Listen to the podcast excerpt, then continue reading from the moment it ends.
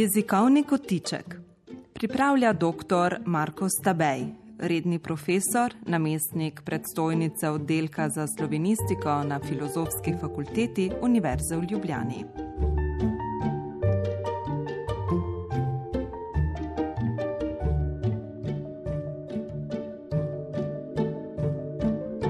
Kako prenavljati slovenščino?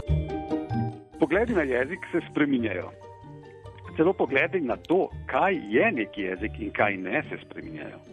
Spreminjajo se pri posameznicah in posameznikih, spreminjajo se v celotni skupnosti. Seveda, se, se spreminjamo tudi ljudje, spreminja se skupnost, nekateri se z prizorišča poslavljajo, drugi se na njem pojavljajo in uveljavljajo.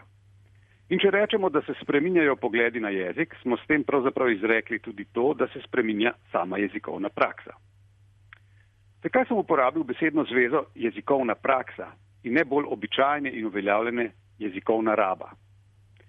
Ker beseda raba bolj nakazuje na to, da nekaj izdelanega in domišljenega, recimo palični mešalnik, pač vzamemo in uporabljamo, kot najbolje vemo in znamo, naša raba pa v ničemer povratno ne vpliva na podobo uporabljenega izdelka.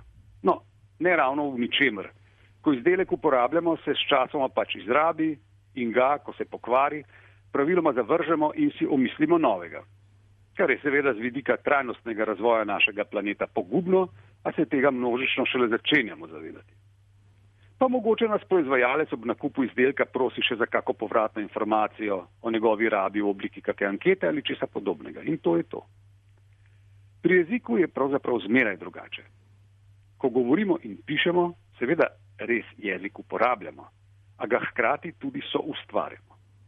Ustvarjalno rabo jezika ponavadi pripisujemo, marsikdaj upravičeno, besednim umetnicam in umetnikom, morda še oglaševalski stroki in še kom.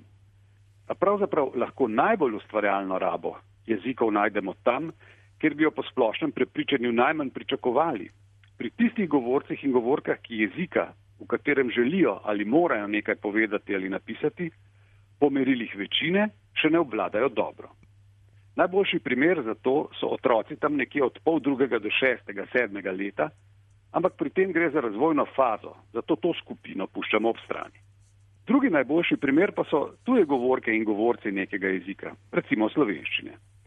Ker jim vsaj na začetku srečevanja slovenščino še primankuje obvladovanje njenih izraznih sredstev, se jim pri oblikovanju sporočila v ciljnem jeziku upletajo elementi drugih njihovih jezikov, ki jih znajo dlje in bolje. Razmeroma redka izrazila slovenščine, ki so jim na voljo, pa uporabljajo pogosto na zelo netipične načine, vse v želji po sporazumetju. S tradicionalno jezikoslovno govorico označujemo take netipične načine jezikovne rabe, ponavadi kar za napake. Vsaj med izobraževanjem jih označujemo, na njo opozarjamo in jih odpravljamo. To učitelji in učiteljice počnemo, če vse po sreči, predvsem z dobrimi nameni.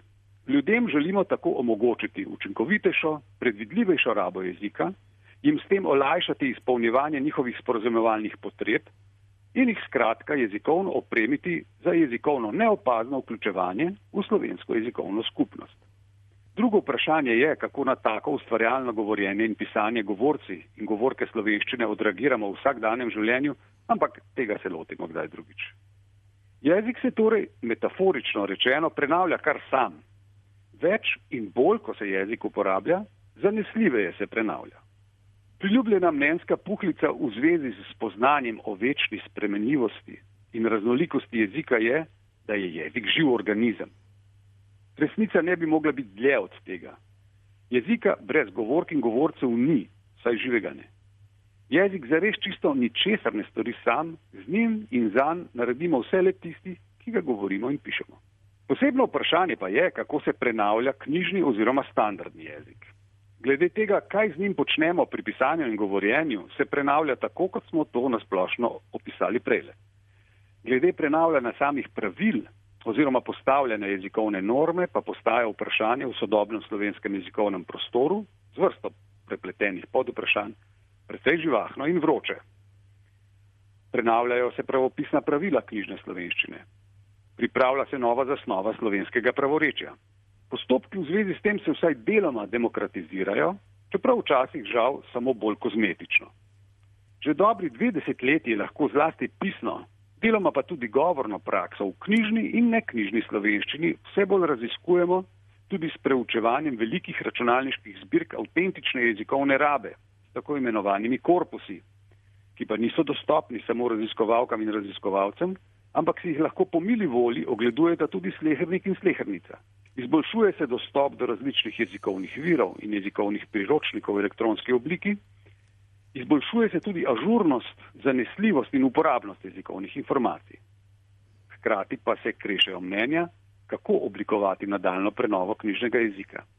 Ne le glede same tehnike in metode, ampak tudi glede samih ciljev. Nekaterim se zdi, da je knjižna jezikovna norma iskanje najboljšega in najmanjšega skupnega imenovalca jezikovne odličnosti, ki bo svojo izčiščenostjo edina zagotovila preživetje slovenščine v tesnobnih globalnih časih. Drugim pa se nam vse bolj zdi, da je knjižno jezikovna norma predvsem ugotavljanje najširšega možnega skupnega imenovalca v pisani množici sodobne pisne in govorjene slovenščine. Da knjižno jezikovna norma slovenščine ni nekaj, kar bi bilo vrednota sama po sebi, ampak ima dodano vrednost, predvsem v omogočanju večje družbene povezanosti, vključenosti, sprejetosti, svobode izražanja, moči znanja, pa tudi veselja do sporozumevanja in bivanja.